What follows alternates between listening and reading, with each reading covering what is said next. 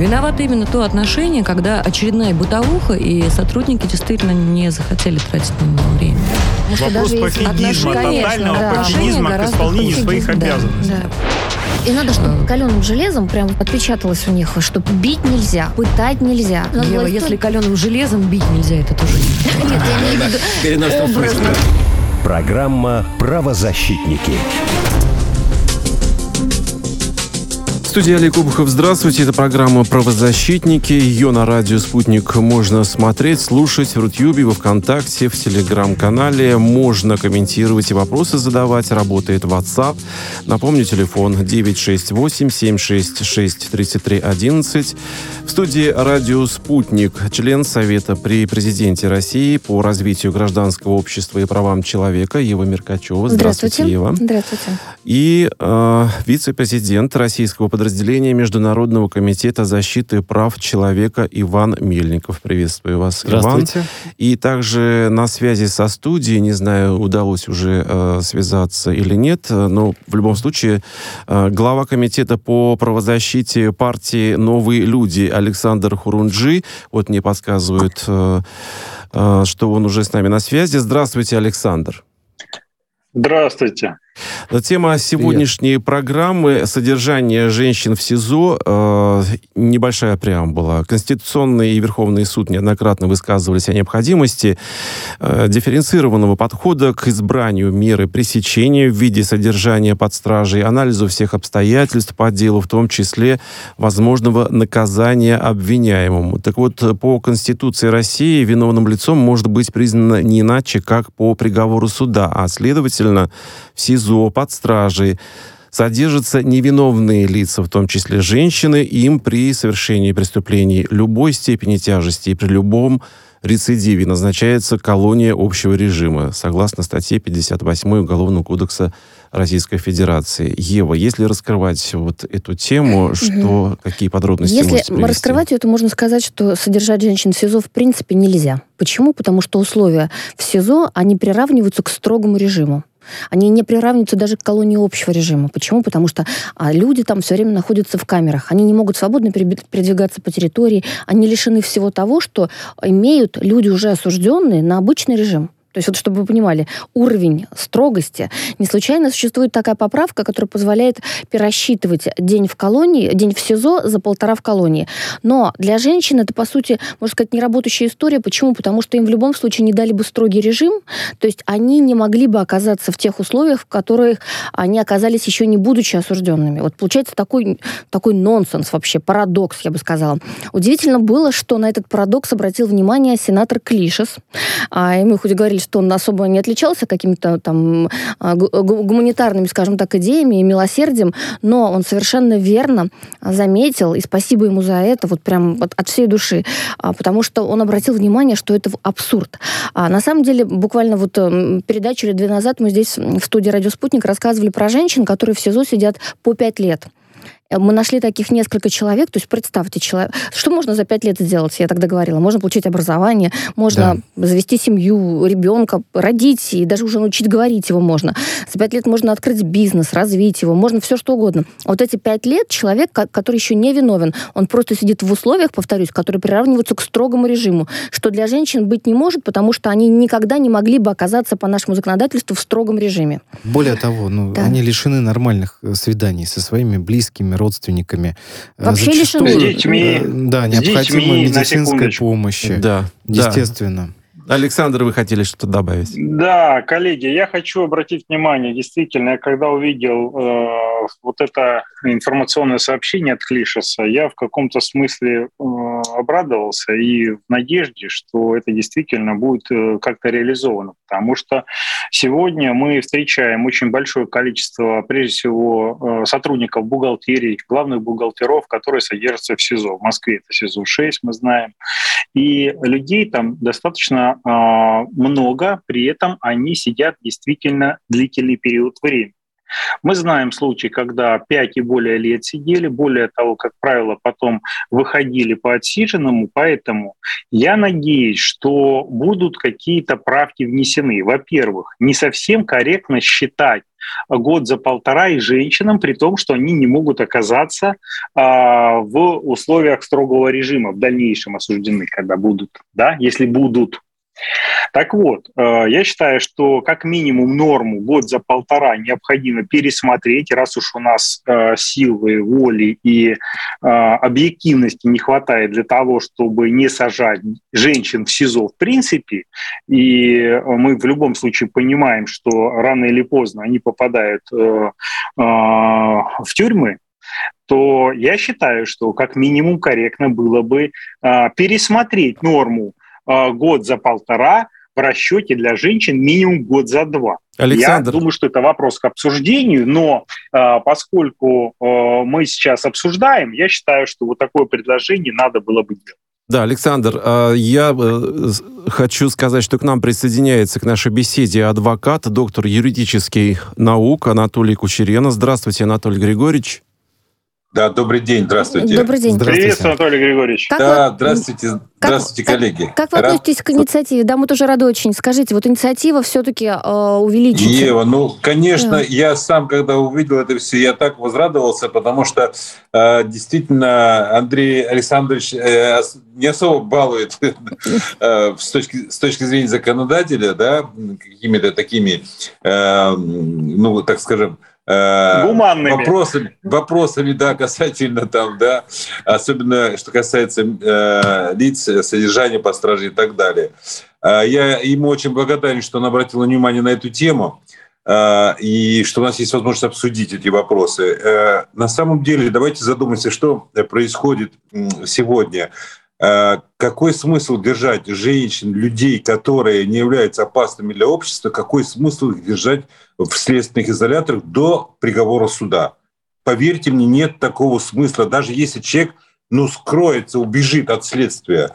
Но поверьте, то, что вот Ева говорила, э, что э, содержание в следственном изоляторе это приравнивается к строгому режиму, это так и есть. Но, слушайте, мы же должны прежде всего говорить о неотвратимости наказания. Это самый главный вопрос. И если человек совершил преступление, если он оступился, дайте возможность суду разобраться, виновен, не виновен, и пусть суд определяет ему наказание и отправляет его, если придет к выводу, что есть доказательства и серьезная вина, и отправляет его в места лишения свободы. Зачем до приговора суда держать человека в условиях, в условиях которые приравниваются к строгому режиму? Конечно, я думаю, что сегодня, поскольку и господин Клиш высказался по этому поводу, я думаю, что э, возможно изменить ситуацию. Я думаю, что законодатели смогут обратить на это внимание. И лица, которые не являются опасными для общества, они не совершили убийство, они не причинили никому телесных повреждений, они не угрожают никому жизни, они являются, как мы уже говорили, там, бухгалтера, там, да, какие-то другие преступления которые связаны с, с экономикой смысл держать их э, в следственном? Конечно, нет такого смысла. Поэтому мне кажется, что в целом надо пересмотреть эту ситуацию, особенно, конечно, что касается женщин. Анатолий Григорьевич, э, вы да. знаете, я вот много раз тоже был с проверками в том же СИЗО-6, о котором Ева говорила, да, и я думаю, да. что вы понимаете, у вас наверняка были подзащитные, так сказать, там, Конечно. содержащиеся по 40 человек в камере, э, у многих реально ухудшается состояние здоровья. Вот на вашем примере, э, как адвоката, вот наверняка же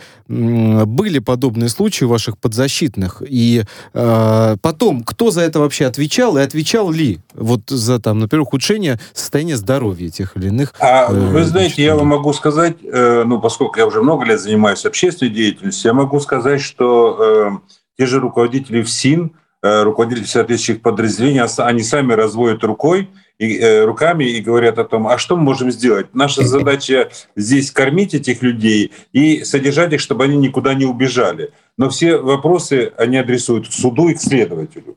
Поэтому Конечно же, эти вопросы надо решать в совокупности. Сегодня нельзя сказать, что э, ФСИН там недобросовестно что-то делает и страдают люди от этого. Мы так Конечно, есть вопросы к этому, да, но мы тоже так не должны говорить. Мы должны эту ситуацию, уголовно-правовую политику, мы должны обсуждать в целом те проблемы, которые существуют. Почему суд приходит к выводу, что за преступление, которое не является э, опасным для других людей, для нас с вами, почему человек отправляют в СИЗО? Почему? Достаточно ли только рапорта следователя и объяснения его в суде? Либо есть какие-то другие вопросы еще?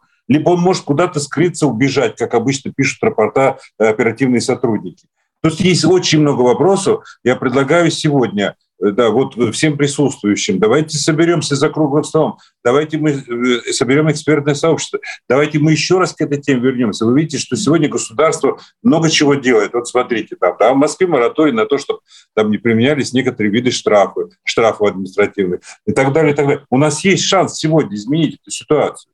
Будем очень надеяться. Анатолий Григорьевич, огромное вам спасибо да, за то, вопрос? что вы... Да, можно я один вопрос вдогонку буквально? Анатолий, все-таки, да. как вы думаете, почему да. залог вообще не применяется на сегодняшний день как э, мера э, пресечения? Э, у нас ни в Москве, ни в Московской области не было ни одного случая, когда бы под залог отпускали не только женщин, но и мужчин. И вот тоже, тоже, тоже разговор, тоже разговор, потому что я тоже задаюсь этим вопросом. Почему? Я много раз задавал вопросы и, и председателям суд, судов. Но почему? Ну, на самом деле, почему нельзя, э, если человек готов внести энную сумму денег, почему мы так боимся? Пусть он несет.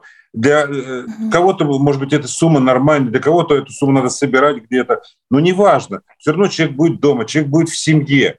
Э, это тоже вопрос, Ева. Давайте я предлагаю, Ева, Давайте, вот спасибо. вместе соберемся да, после эфира, созвонимся. И, я предлагаю... Соберемся. Да, Анатолий Григорьевич, спасибо вам да. огромное спасибо за участие огромное, в эфире. Спасибо. Напомню, спасибо. с нами на связи был адвокат, доктор юридических наук Анатолий Кучерена. И сейчас небольшой анонс и продолжим. Отбивочка была небольшая для перебивочки.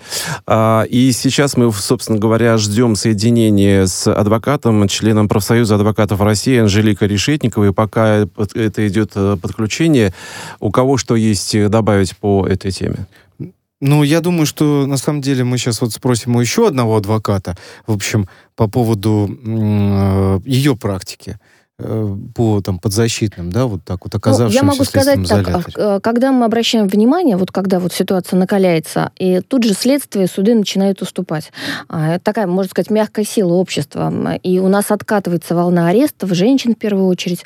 Но как только мы чуть-чуть отвлекаемся, что называется, тут же сажают женщин, многодетных матерей, женщин, которые совершили экономические преступления, были кассирами, не только бухгалтерами, а женщин, у которых высшее образование. То есть понятно, что эти женщины никуда бы не сбежали, тем более, что у них зачастую есть обременение в виде детей, малолетних или даже больных. Одна из э, историй, э, которая меня, например, потрясла в сезон номер 6, я там встретила женщину, действующую сотрудницу Министерства обороны, научный сотрудник, человек, который занимался наукой, преподавательской деятельностью в недрах Министерства обороны, но при этом у нее четверо детей, ее заподозрили в экономике и ее арестовали, несмотря на этих детей и на деятельность ее. С нами на связи адвокат, член профсоюза адвокатов России Анжелика Решетникова. Анжелика Борисовна, здравствуйте. Коллеги, слушатели, приветствую вас. Здравствуйте, Анжелика. Что по поводу вот таких да, что по поводу посадок-то в СИЗО женщин, насколько инициатива Клишеса сейчас может быть услышана, и, может быть, на вашей адвокатской практике были ситуации, когда, ну, так сказать, страдали от этого женщины, семьи, э, значит, здоровье, может быть, кто-то лишался вот э, во время нахождения в следственном изоляторе? А, ну, вы знаете, конкретно у меня, слава богу, таких тяжелых и особо тяжких преступлений не было для того, чтобы а, была избрана мера пресечения а, в виде содержания под стражей ареста. Но, однако, я знаю у своих коллег, которые занимаются также уголовными делами, как и я. Я я очень рассчитываю на то, что инициатива сенатора будет поддержана, потому что на мой взгляд, а, криминальный, не криминальный, точнее, простите, а, а карательный характер подозреваемых и обвиняемых, в частности, женщин, в э, тяжких и особо тяжких преступлениях, он прослеживается, и не только как раз-таки женщин. Но я бы хотела заметить, что Карательный уклон такой, да, правосудие получается. Вы об этом говорите, я так понимаю. Ну, я хочу сказать, что, к сожалению, да, у нас э, уголовное наказание зачастую и избрание меры пресечения носит очень карательный характер. В частности, вот по экономическим составам преступлений когда возможно избрать иную меру пресечения в виде, например, домашнего ареста или подписку о невыезде, когда нету конкретных оснований у следствия, и они не доказывают это в суде, а, о том, что есть возможность, например, а, скрываться от следствия или а, влиять как-то на свидетелей. Ну, или, э, верят на слово, да? Суду получается. А, вы Суд знаете, суды выносят к сожалению, суды выносят да, да, такие постановления об избрании меры пресечения в виде содержания под стражей, ареста в СИЗО, а, основываясь исключительно на возбуждении уголовного дела, постановлении возбуждения уголовного дела и недоказанных, а, так скажем, доказательствах следствия. Но они, смотрите, коллега, Коллега, они в основном ссылаются на тяжесть меняемого преступления. Вместе с тем, я считаю, что да, я считаю, что у нас женщины э, имеют определенную особенность. Дело в том, что они, кроме всего прочего, что связаны э, какими-то социальными связями, э, даже, может быть, больше, чем мужчины, и редко нарушают из моей практики меру пресечения, я еще напомню, что у большинства женщин все-таки есть дети. Бывает, что не один ребенок, и вот Ева подтверждает, что она сталкивалась с четверо, пятеро детей, я тоже в жизни своей встречал в СИЗО, да, кто находится. Так вот, когда избирают меру пресечения, обычно следователь указывает на то, что может скрыться, может взаимодействовать и т.д. и т.п.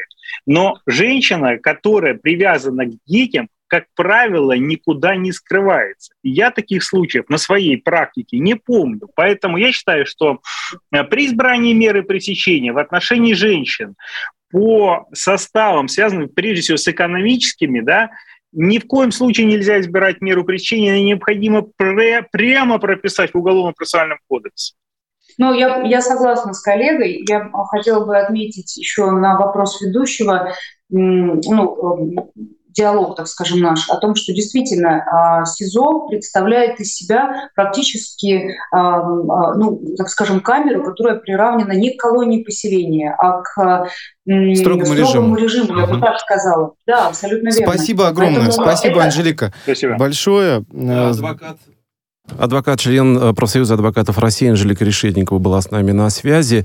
У нас э, очень жесткий регламент, и нам пора переходить на следующую тему, которая была заявлена. Это э, Государственное собрание Республики Мордовия внесло в Госдуму законопроект, который запрещает рекламу самогонных аппаратов. Это следует из базы данных Нижней Палаты парламента. Это как раз-таки вот обращение ко всем вам. Вот мне даже интересно, а где они увидели рекламу самогонных аппаратов? А вот, а вот вы знаете, если побывать в регионах, регионах, то да? там, там в рекламе есть. иногда проскакивает. Да, ну, я... В интернете бывает такая вот история. Я знаю, есть люди, у которых маленькие такие даже магазинчики интернет. А что плохо? Скажи, что плохого в том, что вот э, купил человек себе самогонный аппарат и а, себе... А вот, э, вот Александр Александрович, Александр, вот скажи, к тебе вопрос. Я вот заступилась бы, может быть, за самогонных мнение. Да. Коллеги, я считаю, что у кого чего болит. Вот есть такая пословица, да, то есть смысл в чем? Что в ряде регионов действительно люди варят самогон. В этом не вижу, например, ничего плохого. Это часть культурного кода россиянин. В этом нету ничего плохого. Более того, этот самогон порой исторически был гораздо чище, чем многие официальные спиртные напитки. И да, был страх, что люди отравятся. Особенно это было свойственно в 90-е годы. Сейчас культура самогоноварения в стране шагнула значительно вперед. И говорить о том, что именно эти люди, которые варят самогон, спиваются или спаивают других, тоже некорректно. А вот то, что они не доплачивают, по мнению парламентариев, бюджет, потому что мы знаем, что с каждого спиртного угу. напиточка перечисляется очень большой акциз э, в наши налоги, вот это правда. И, соответственно, речь, наверное, идет про экономическую составляющую, что если мы запретим сейчас самогонные аппараты и самогоноварение, то, видимо, парламентарии в этом регионе решили, что сразу же увеличится поступление. Но нет, на мой взгляд, тогда просто перейдет из белого русла в черное, как это у нас было ранее. А давайте, давайте послушаем спросим, эксперт. да, у парламентария. К нашей беседе присоединяется председатель Комитета Госдумы России по труду, социальной политике и делам ветеранов Ярослав Нилов. Здравствуйте, Ярослав Евгеньевич. Здравствуйте. Слышно нормально меня? Да, да, отлично. хорошо. Вот видите, у нас мнения да, разделились. А можно, Ярослав, сразу вопрос? Скажите, пожалуйста, как вы относитесь к самогоноварению? Да никак я не отношусь, но если э, изучить состав и поговорить со специалистами, то если хорошо приготовленный самогон, э, профессионально сделанный, он гораздо полезнее, чем ту дрянь, которую сегодня продают в бутылках с надписью «водка». Потому что там чистая химия, а это все-таки дистиллят. Это раз. Второе. Я сразу извиняюсь э, перед вами, перед теми, кто нас смотрит. Э, я говорю по мобильному телефону. Приветствую всех с Калининградской земли. За спиной у меня Елизаветинский да. монастырь. Всем mm-hmm. это монастырь Спасибо. женский. Всем желаю добра, мира, спокойствия, благополучия. И говоря Спасибо. про эту инициативу, считаю, что у нее перспектив особых нет. Во-первых, лично я никогда не видел где-либо рекламы самогонных аппаратов и знаю, что у нас в народе, тем, кому надо найти самогонный аппарат, они без рекламы его найдут. Поэтому считаю, что эта инициатива, она, ну, с одной стороны, как э, некий призыв посмотреть на существующую проблему пьянства, но у нас пьянство не из-за самогонных аппаратов, у нас пьянство из-за другого. У нас огромное количество алкоголя, которое продается нелегального. Хотя это подакцизный товар, но посмотрите, по федеральным каналам показывают сюжеты, ролики, фильмы, расследования, когда просто спирт неучтенный разливается из регионов, э, в данном случае речь шла про регионы Северного Кавказа, разводится по всей стране, а если посмотреть на статистику, то как раз менее пьющие регионы, регионы, регионы Северного Кавказа, они молодцы. Но суррогат идет, посмотрите, из каких регионов. Это раз. Второе. Мы в ЛДПР неоднократно разрабатывали и вносили в Государственную Думу проекты законов. Мы предлагали использовать международный опыт. Давайте мы введем специальные магазины для продажи алкоголя. Тогда у нас будет там ограничен вход несовершеннолетних подростков до 18 лет. Тогда время работы этих магазинов будет соответствовать тем нормативам, которые установлены в каждом регионе. Я имею в виду, что вот в Москве 22 нельзя больше продавать алкоголь после 23. Все, в 23 закрыли и не продают.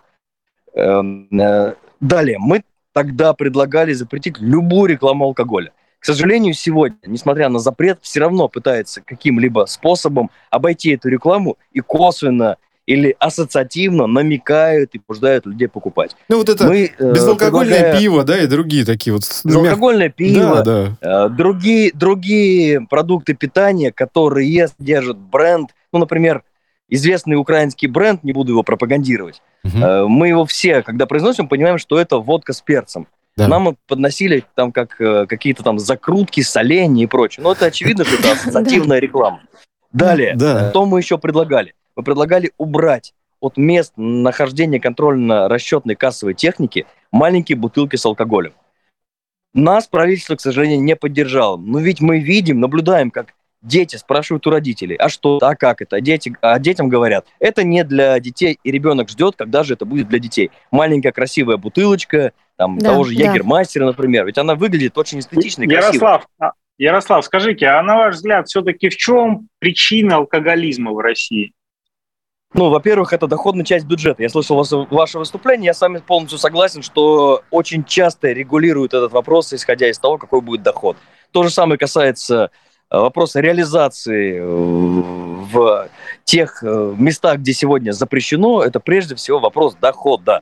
Это раз. Второе. Это скрытая, определенная такая, можно сказать, биохимическая война с нашим населением, потому как то количество, официальное количество спирта, которое употребляется на душу населения, зашкаливает то, что по версии Всемирной организации здравоохранения уже является критическим. Мы в разы зашкаливаем.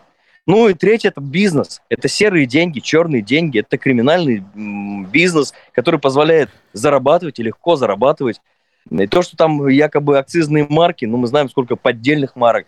Мы понимаем, Конечно. что и в ночное время спокойно можно приобрести либо у знакомых в магазине.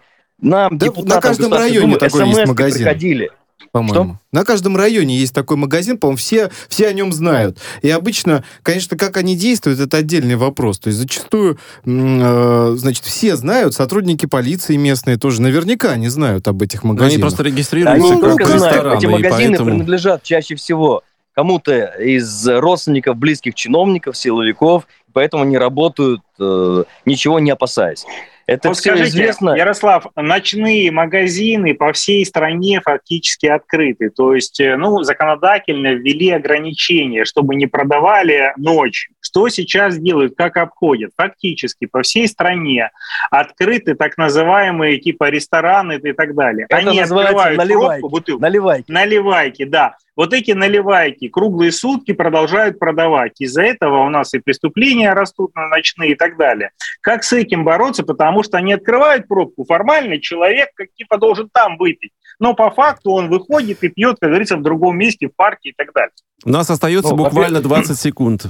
20 секунд. А можно, можете с нами наливайки. остаться, Ярослав Евгеньевич, если у вас есть вот немножко времени, потому что у нас следующая тема как раз по Калининградскую область. Там в одном из детских домов, э, в общем, были совершены преступления. И, э, а вы видите, как оказались прям как раз... э, В, в вот эпицентре, там. можно Да, сказать, да. это вот- На передовой. Да. Так что нужно сделать? Если вы Наливайки остаться с нами на связи, закрыть послушать и не давать новости и разрешение и лицензию им торговать алкоголем. Алкоголь только продается, если есть лицензия, в противном случае серьезная ответственность. Да, Все сейчас наливайки нужно закрыть. Далее И, например, блок в городе новостей, далее блок новостей, и э, потом И мы- продолжим и- беседу. Да, вместе с вами продолжим беседу. Спасибо. Программа «Правозащитники». Радио «Спутник». Новости. Коллеги, студии Илона Тунанина. Здравствуйте. Президент Владимир Путин призвал вести пропаганду здорового образа жизни для борьбы с проблемой алкоголизма. Об этом он заявил на встрече с временно исполняющим обязанности губернатора Владимирской области Александром Авдеевым. По словам главы государства, при борьбе с алкоголизмом нельзя ничего запрещать, заниматься излишним подъемом цен и акцизов. Президент также обратил внимание на то, что показатель заболеваемости с диагнозом алкоголизм и алкогольный психоз в регионе превышает показатель по России в 2,6 раза. Финляндия не планирует аннулировать шенгенские визы, уже выданные россиянам, заявил глава финского МИД Пекка Хависта. Он добавил, что Хельсинки планирует усилить давление. Это будет обсуждаться на встрече на уровне Евросоюза в конце августа. Финляндия с начала сентября, напомню, наполовину сократит число принимаемых заявлений на визы в России до 500 в день. 20% всего времени зарезервирует для туристов, 80% для людей, путешествующих по причинам, не связанным с туризмом. Молдова Газ планирует отключить более 2000 небытовых потребителей, которые накопили долг в 4 миллиона долларов, поскольку это ставит под угрозу платежи «Газпрому», сообщает пресс-служба компании. Поставки природного газа возобновятся после полной оплаты долга и внесения платы за повторное подключение. Чтобы избежать накопления, нужно внести аванс в срок до 12 месяцев, говорится в сообщении. Ранее Молдова Газ обратилась к «Газпрому» с просьбой отсрочить до конца четвертого квартала авансовые платежи за август и сентябрь. ВВС Великобритании перестали принимать на службу белых мужчин-новобранцев, чтобы достичь целей по этническому и гендерному многообразию в армии. Об этом пишет британская газета Daily Mail со ссылкой на источники в Министерстве обороны страны. Как отмечает издание, по некоторым данным, теперь при наборе служащих британские ВВС предпочтение будут отдавать женщинам и этническим меньшинствам. Позже, как сообщает Daily Mail, представитель ВВС Британии опроверг подобное утверждение. По его словам, вооруженные силы делают все, чтобы поощрять набор персонала из групп меньшинств и обеспечить многообразие среди персонала. Хаски по кличке Буран три недели ждал хозяев аэропорту Хабаровска. Собака ежедневно приходила на привокзальную площадь, провожая и встречая пассажиров. Сотрудники аэропорта подкармливали животное, выясняли, кто его хозяева, и если их нет, пытались найти ему новую семью, сообщает пресс-служба воздушной гавани и городской мэрии. Владельцы оставили пса на попечении соседей, однако тот сбежал на поиски хозяев. На время, пока искали хозяев, Хаски находился в гостях у сотрудницы аэропорта Хабаровск. Это все новости к данному часу. Мы следим за развитием событий. Другая актуальная информация в ближайших выпусках.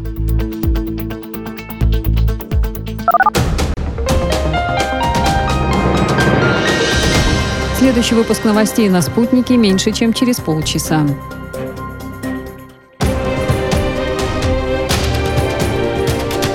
Радио «Спутник». Разберемся. Москва 91,2, Санкт-Петербург 91,5 FM. Виновато именно то отношение, когда очередная бытовуха, и сотрудники действительно не захотели тратить на него время. Потому Вопрос пофигизма, отношения- тотального да. пофигизма к исполнению гораздо своих пофигизм, да, обязанностей. да. И надо, чтобы каленым железом прям отпечаталось у них, что бить нельзя, пытать нельзя. Надо Ева, власть- если каленым железом бить нельзя, это тоже не Нет, я образно. Программа «Правозащитники». Продолжаем программу «Правозащитники». Напомню, у «Радио Спутник» есть очень удобное мобильное приложение. Его можно скачать в Apple Store, Google Play, а также в отечественных магазинах «Рустор» и «Наш Стор». Следующая тема беседы. А, Обращение правозащитников к главе Следственного комитета по факту жалоб на многочисленные нарушения половой неприкосновенности в детском доме «Росток» Калининградской области. По информации, полученной от заявителя в отношении руководства Центра помощи, проводилась проверка Следственного комитета, но, к сожалению, необходимых мер принято не было. Да, к сожалению, пока не было принято. Вот э, так как нам повезло очень, что, Что один из самых, да, наверное, бойких у нас депутатов, Депутатов Государственной Думы. там, да. Да, вот э, Ярослав Евгеньевич Нилов оказался в Калининградской области как раз, видите, как... Ну, э, знает ли он что-то об этой истории? Потому вот, что... Но мы сейчас расскажем. Я, Давайте. думаю, я не сомневаюсь, что наверняка Ярослав Вмешается, Евгеньевич тоже да. да, включится в эту борьбу. Э, Вот. Вкратце расскажу следующую ситуацию. Значит, воспитанник детского дома обратился за помощью, э, потому что, собственно, э, пытался добиться наказания, э, так сказать, виновных, да, и изменения ситуации в том детском доме, в котором он находился.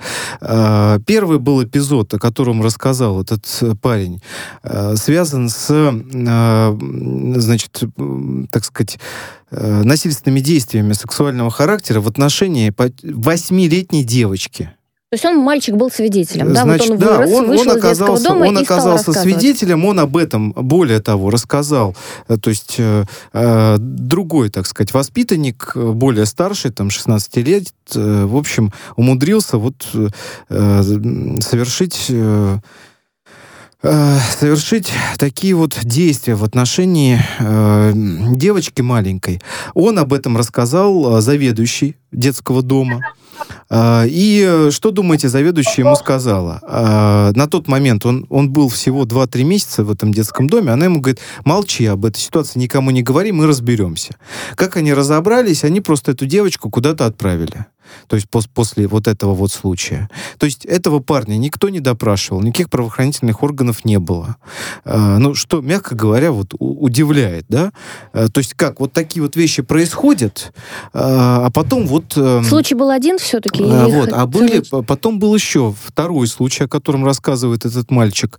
Эм, Значит, второй случай был, э, так сказать, мягко говоря, странных отношений э, между там э, 12-летними ребятами, там 8-летними из одной из групп, э, когда тоже вот, в общем, были достаточно странные случаи э, мягко говоря, да, и ужасающие. А, м, к- нему ночная подошла э, воспитательница, так как он там постарше.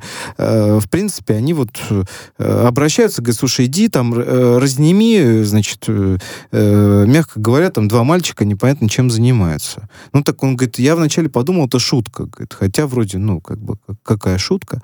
Значит, пошел э, разбираться в этой ситуации. Действительно оказалось, начал этих ребят опрашивать. В итоге оказалось, что вот, э, в общем, э, среди их группы, так сказать, это оказалось э, не единичными всякими случаями, между собой всякими непотребствами. Там такая прям вот выстроилась чуть ли не очередь из ребят, да, занимались. Э, Он в этой связи, опять же, обращается, значит, обращается в эм, а, а, значит, обратился к руководству детского дома, э, обратился за помощью, значит, э, там он занимался э, панкратионом, э, видом спорта таким, ну, там, так сказать, вот куда он на секцию ходил, вот их там, ребят-воспитанников, э, бесплатно, я так понял, Вань, принимали. Вань, пожалуйста, Да. скажи, детдом какой? Как название детского А там дома? вначале же сказали, Евгеньевич- называется, Саша. детдом называется Так, Росток. Росток. Области. находится? Калининградской области. Да, Ярослав. Где? Город э, какой? Давайте Ярослава спросим, Да. слышал ли он об этой истории. Но и- я так понимаю, что, да, не, не факт, что это там э, и не обязан был на самом деле слышать, но здесь вот вопрос, э, как вы считаете, вот должны же наверняка какие-то были меры принять. И что можно вот в этой ситуации, в общем, сделать? Вот э, парень, он, э, он искренне настроен, он как вот, вот он объясняет со своей стороны. Он говорит, я хочу поменять ситуацию, которая происходит именно в этом детском доме. Э, я еще одну вещь скажу. Самое интересное, что вот после того, как он поднял, в общем, э, так сказать, хай вокруг этой истории, попытался что-то изменить, его просто перевели в другой детский дом. Вот как бы вот так вот произошло. Все, отвечать. Да, да. я, я эту историю услышал сейчас, когда слушал ваш репортаж. Да. Это, конечно, вопиющий случай, и, к большому сожалению, это происходит э, не только в Калининградской области, повсеместно, в том числе и в Москве такие случаи фиксируются. Угу. Хорошо, когда они вылазят наружу, об этом начинают говорить журналисты, общественники, правозащитники, и э, имеет, э, подобные, имеют подобные ситуации некое юридическое продолжение, когда привлекают к ответственности, сажают в тюрьму, обвиняют в педофилии и, и, и так далее. А сколько еще всего того, чего мы не знаем? Посмотрите журналистские расследования, которые были в том числе в федеральных каналах, в отдельных там дальневосточных регионах, где целая система работает, в том числе система, которая покрывает все эти преступления. Значит, что касается конкретно этого случая, э, я прошу еще раз произнести, в каком это конкретном районе э, Калининградской области. Я сейчас э, еду из Немана это один из восточных районов, mm-hmm. один из восточных городов Калининградской области на границе с Литвой. Калининград, у нас там будет совещание с нашими депутатами от ЛДПР, которые да. представлены в Калининградской думе. И они получат поручение, мы свяжемся с э, замгубернатора, с департаментом профильным, ответственным за эту ситуацию. Если там действительно такая ситуация, а не манипуляции. Иногда бывает, когда и манипулируют. Подростки Конечно, специально да. создают конфликты. Здесь нельзя давать оценки, пока не разобрались, угу. но дыма без огня не бывает. Надо разобраться. И как только они сами выйдут на место, разберутся, они обязательно это сделают, я тогда направлю запрос Бастрыкину. Александр Иванович Бастрыкин очень жестко реагирует в отношении подобных ситуаций и случаев. Вы знаете, что Государственной Думой были ужесточены меры ответственности за подобное проявление. Мы должны действовать системно и жестко в отношении всех тех, кто не только создает ситуации или непосредственно совершает преступления в отношении полов... детей, совершая значит, подобные вещи, то есть нарушая половую неприкосновенность, ну и всех тех, кто занимает покрывательством. Это соучастники преступлений. Да, действительно, наверное, руководству выгоднее скандал замять, как чаще всего это делают, для того, чтобы не выйти, э, ну, для того, чтобы это все не вышло в эфир, для того, чтобы это в СМИ не обсуждалось, не привлекать внимание. Но благодаря спутнику, вам, журналистам, и нам, мы эту ситуацию выведем в эфир. Мы сначала разберемся и поймем, насколько все это действительно так, да. как есть на, выйдем на место, и даже то, что мальчика или там девочку перевели в другой детский дом, это не имеет никакого значения. К сожалению, факты насилия есть, факты домогательства есть не только в детских домах, это и в школах искусства, в музыкальных школах, в детских садах, в доме малютки, да где угодно. Даже в религиозных организациях, к сожалению, это есть. Это наш бич, э, это болезнь определенных людей, Э, ранее я возглавлял комитет по делам общественных религиозных организаций и посещал места принудительного содержания. И вот в одном из следственных изоляторов я зашел в камеру, где находился педофил. Он сказал, это был город Наринмар, Архангельская область, э, Ненецкий округ. И его должны были этапировать в Архангельскую область. Он сказал, да, мы больные люди, да, нас надо лечить, поэтому мы всегда в ЛДПР выступали не только за ужесточение уголовного законодательства, но и за принятие еще мер медик... медицинского характера. Вы понимаете, о чем я говорю. Для того, чтобы этих людей э, просто обезоп... не, не их обезопасить, а общество обезопасить от их возможных последующих действий. Поэтому со, с этим случаем надо разобраться, надо понять и наказать не только того человека, который совершал непосредственно преступление, если действительно да. эти вещи были, но и те, кто это покрывал. Это город Спасибо. Гусев, Калининградской области. Гусев, вот-вот-вот, Гусев мы были, как раз это как в том примерно направлении, где я сейчас нахожусь. Может быть, заедете, это, Ярослав? Это же направление. Может быть, сами заедете, но вдруг будет такая возможность. Да, ну, э, мы разберемся, мы направим да. туда обязательно наших областных депутатов, руководителя фракции Мишин туда поедет, и мы разберемся с конкретной ситуацией, куда, мы проверим, куда э, направили ребенка, почему покрывали, почему следственные органы не реагировали. Знаете, могу вам рассказать интересную очень историю. Есть такая известная певица Катя Лель. Вот в свое время она обратилась э, лет пять, наверное, назад Мы с ней давно взаимодействуем, дружим, она у нас в партии, с нами сотрудничает. И она обратилась э, с просьбой защитить ее. Был какой-то маньяк, который ее просто преследовал, писал угрозы, звонил. Мы направили обращение во все правоохранительные органы. Что вы думаете, мы получили в ответ? Ну, преступление же не совершено, вот Мгм. будет, как, это уже мы, я договариваю. Вот Мгм. будет труп, будет нападение, будут телесные повреждения, будем разбираться. А пока это не признаки уголовного преступления.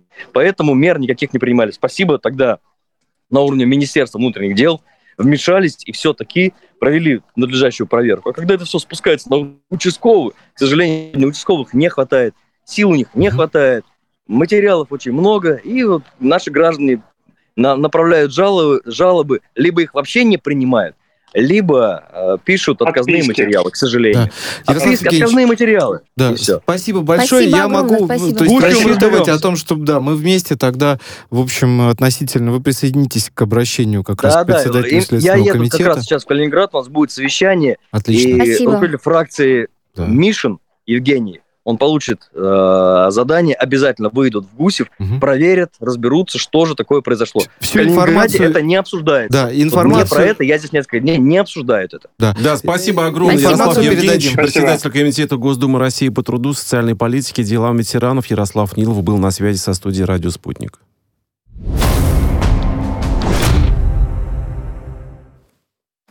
Итак, продолжаем э, дальше беседу. Следующая тема, э, если я не ошибаюсь, это у нас э, по поводу э, Аварийного аварийного жилья. жилья. Ава- аварийного жилья, да, просто так, у нас не получилось второго депутата подключить из Калининградской области. Ну, ничего Если страшного. Я думаю, что нам, подключится, нам мы- очень я понял. повезло Если всё- с если Ярославом удастся, Ниловым. да. Нам очень Да. повезло. И, в Да, общем, я тоже на прям- это очень надеюсь. Так что, да, будем разбираться. А теперь, Ева, рассказывайте про аварийное жилье-то. Ну, Что да, там? на самом деле, знаете, э, я давно не слышала, чтобы голодали люди целыми домами. И вот это как раз история про э, такую голодовку. Произошла она в Чите. Жильцы аварийного дома объявили ее, голодовку. А Сидят они, насколько я знаю, до сих пор это все продолжается, на покрышках м, а, автомобильных шин. Мгм. А, полицейские, прокурор с ними уже поговорили, но они ушли. Что хотят жильцы? Жильцы хотят обратить внимание президента, премьер-министра, который, кстати, 16 августа прилетел в Читу, а, и, ш- просят их проблему вообще решить. А, Еще в 2018 году дом накренился, от стен начали отходить балконные плиты, людей должны были расселить э, до декабря 2022 года. Этого не произошло, к сожалению. Всегда есть какие-то причины, отмазки, как говорят да, чиновники. Иногда используют такой термин. А, так вот, люди не нашли никакого другого способа, кроме как объявить акцию протеста. Все это на самом деле произошло ведь после того, как, помните, было страшное обрушение в другом регионе. Обрушение дома, дом а, практически исчез именно из-за того, что там было аварийное состояние. И э, мы на самом деле редко поднимаем тему аварийного жилья. Хотя, мне кажется, несправедливо, потому что таких домов у нас по всей России немало. Был такой момент, вот Да. как, по крайней мере, мне показалось, да, что вроде бы этой проблемой занялись, Да. вроде бы как э, Стали э, ре- стали да-да-да. решаться все эти э, вопросы, но, по всей видимости, сейчас немножечко от этого потихонечку уходят и подзабыли. Да, и мне кажется, вот на фоне двух этих событий, это, во-первых, обрушение дома, если не ошибаюсь, в Омске, да, м, обрушился огромный дом, и э, на фоне голодовки жильцов дома в Чите. А может быть, сейчас эта проблема будет поднята, и нам бы хотелось выработать для людей, которые страдают, проживая в аварийном жилье, некий алгоритм, чтобы они знали, как им действовать, и не обязательно для этого голодать, и не обязательно ждать, пока дом просто рухнет, да, и а, под этими обломками они сами могут оказаться. А, тут бы хотелось нам, конечно, экспертов привлечь. А, Да, давайте. э, Да. э, Да, мы, мы ждем пока эксперта. А, Пока что мы с вами, э, значит... э, Александр, вот хотел Хуруджи пока спросить. Александр, а вот часто ли поступают э, обращения, связанные с аварийным жильем? Или все-таки эта тема такая из прошлого, и сейчас вот эти отголоски нас догоняют? Нет, это тема э, совсем не из прошлого, она Мгм. тема из настоящего. Дело в том, что э, в программе расселения э, участвует э, большое количество застройщиков, частников. А, которые столкнулись, многие из них, а, с последствиями пандемии, которые сталкиваются с проблемой привлечения денежных ресурсов, которые формально на бумаге им обещаются, выделяются, но по факту испытывают сложности с получением денежных средств. В том числе они сейчас работают по программе «С Дом РФ», а, вот. И действительно, программа реновации жилья по всей стране глобальная достаточно, но разрушить строительный комплекс можно очень быстро, если в нем не будет поступления денежных средств. И если предприниматели, которые занимаются строительством, будут повсеместно сажать в следственный изолятор. Соответственно, эти предприятия, исполнители, которые должны строить это жилье, они оказываются ослаблены. И тот объем то количество жилых домов, которые сейчас необходимо срочно реконструировать или построить взамен них новое, и самое главное, поменять во многих лифты, а это речь идет про десятки тысяч лифтов, да, по всей mm-hmm. стране. Так вот, э, все это необходимо, чтобы кто-то делал а строительный комплекс на сегодняшний день ослаблен по результатам пандемии, когда нельзя было строить, когда были ограничения, когда упал покупательский спрос. Поэтому э, программа поддержки строительного комплекса, которая разработана правительством и вице-премьером, она действительно сейчас реализуется, но важно, чтобы она реализовывалась на практике быстрее, потому что э, строители, которые там работают физически, время не ждет. И 4 миллиона человек, которые работали на строительных объектах, мигрантов так называемых, которые столкнулись с проблемой и которые сейчас э, недостающие рабочие руки, это тоже одна из составляющих, которые мешают в срочном порядке реконструировать эти объекты. Вот что я хочу добавить. Да, Александр, спасибо за ваше уточнение. Я хочу сказать, что с нами сейчас на связи адвокат, председатель коллегии адвокатов Пивоваров, Спицын и партнеры Антон Пивоваров. Здравствуйте, Антон. Здравствуйте, коллеги. Здравствуйте, Привет. Антон. Антон, к- кому какая ответственность может грозить, э, вот в частности уголовная, например, если вдруг дом рухнет? Гипотетически просуждаем. Слушайте, ну здесь э, на самом деле ответственности много и много кому. А, здесь э, практика обширная, как говорится, насколько хватит фантазии, да, и, как говорится, было бы дело, а человек всегда найдется. Ну, во-первых, конечно, чиновники ответственные, да, инженеры, и, соответственно, здесь нужно понимать, по каким причинам. Был ли дом признан аварийным, да, и почему люди в нем жили. То есть это первый вот вопрос. этот случай, да? Да, если последствия наступили, соответственно, здесь можно рассматривать и халатность, да, и э, причинение там телесных повреждений, да, по неосторожности тяжких. Ну, Э, то есть, на самом деле, я ну, нарушается же ведь э, базовое конституционное право человека на жилище. То есть человек живет в аварийном доме, он боится туда заходить, у него есть дети, он не может пользоваться нормальной водой, у него порой отключается электроэнергия. Куда людям обращаться в таких случаях, если тем более их дом признан аварийным? Угу.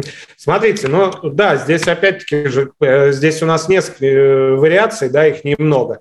Либо прокуратура, либо суд. То есть, ну, чиновники, э, как правило, тоже должны, да, принимать меры.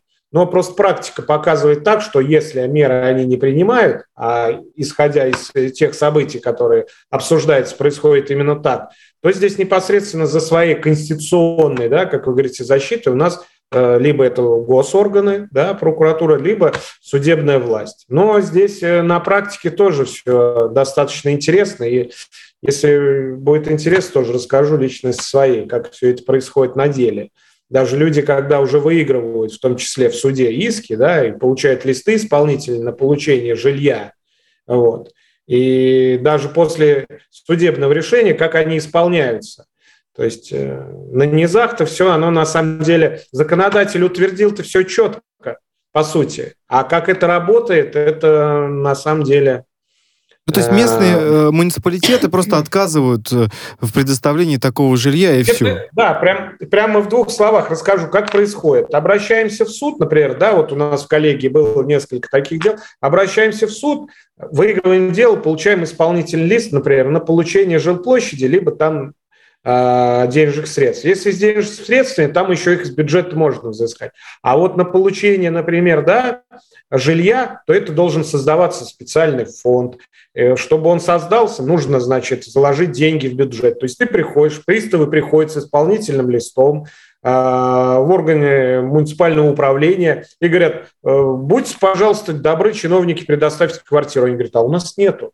Ну, ну нет у нас. Ну вот, то есть, понимаете, законодатель-то он утвердил, а вот инструкций вот в таких э, моментах, да, внештатных, как действовать? Что изменить?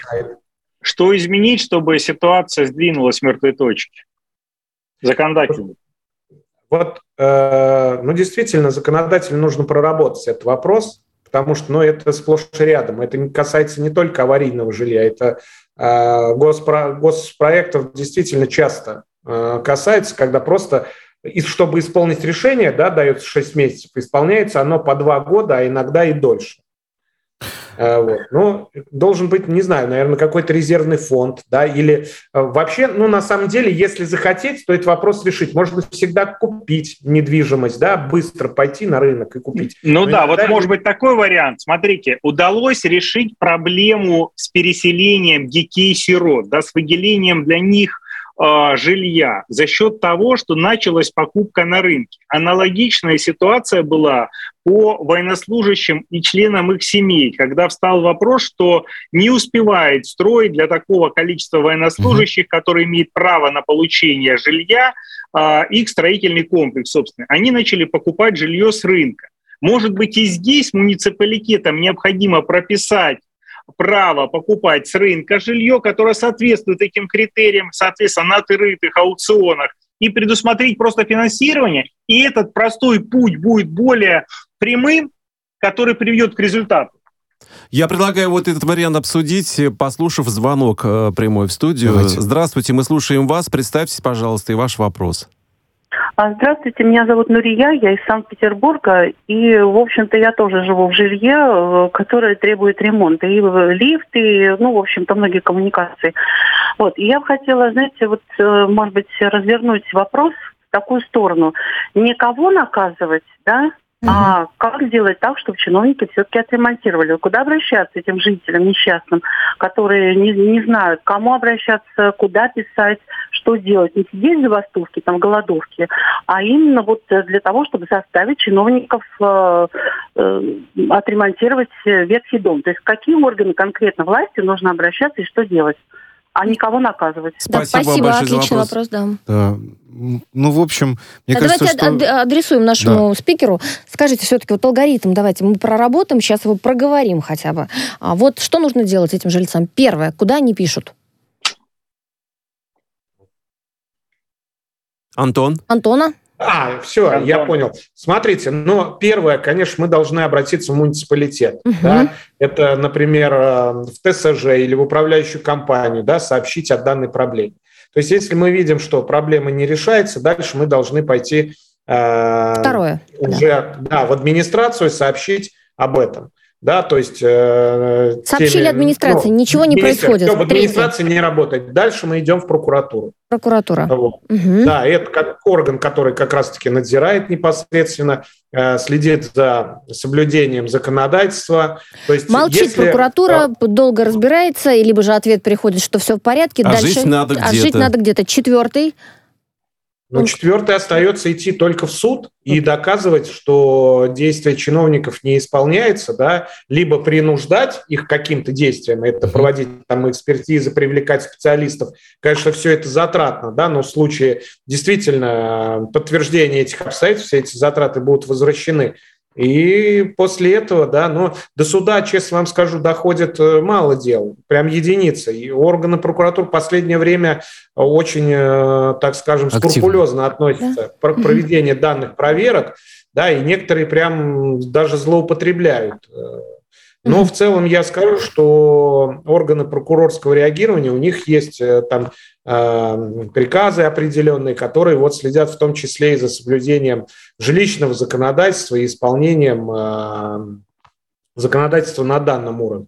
Поэтому я Нурие, да, действительно советую именно обратиться в свой муниципалитет. Может быть, уже и есть обращение, да, и ей уже дадут ответ. Нет, принципе, органы прокуратуры должны разобраться, рассмотреть этот вопрос.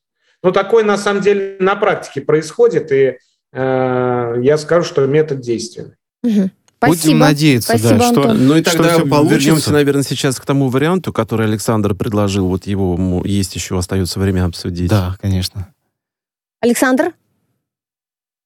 Александр пропал у нас со связи. А, Там было предложение э, выходить на э, коммерческий рынок для того, чтобы покупать жилье, потом уже каким-то, каким-то образом решать, как возмещать те убытки, которые могли возникнуть. Ну, для этого, я так понимаю, все равно нужно изменение в законодательство, да, и либо же для этого, насколько я понимаю, нужно хотя бы на региональном уровне принять вот подобное решение как альтернативу, да, традиционному, так Да. сказать, рас- расселению, ко- которое прописано э, в нашем законе. Но если есть воля, насколько я всегда понимаю, всегда имеется в виду политическая воля, всегда находятся и средства, и варианты какие-то для решения проблем. Если же всем, извиняюсь, плевать на то, что люди живут в таком аварийном жилье, то вот может это все тянуться годами, пока не, не рухнет дом, как это произошло, к сожалению, в Омске. Да, это ужасный случай абсолютно. И, э, понимаете, я призываю не дотягивать до этого. Э, Лучше находить э, способы.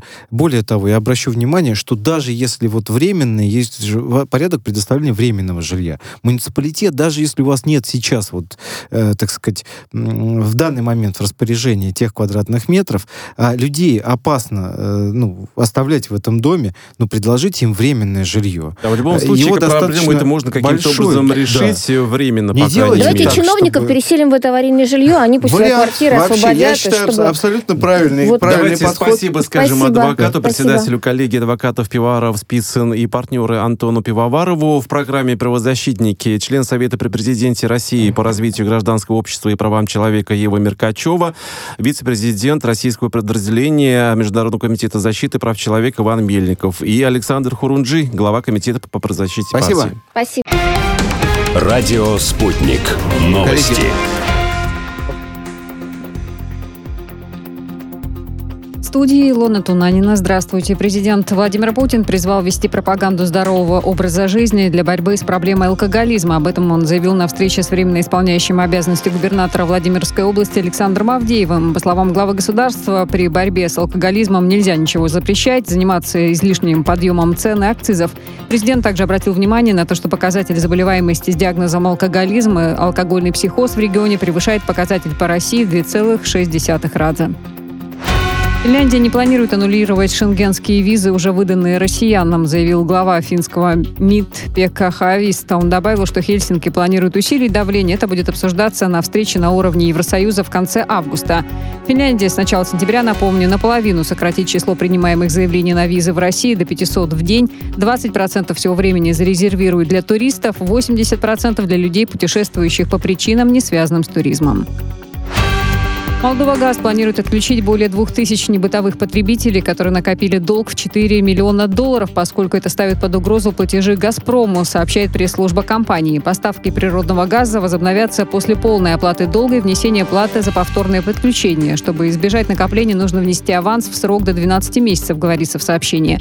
Ранее Молдова Газ обратилась к «Газпрому» с просьбой отсрочить до конца четвертого квартала авансовые платежи за август и сентябрь.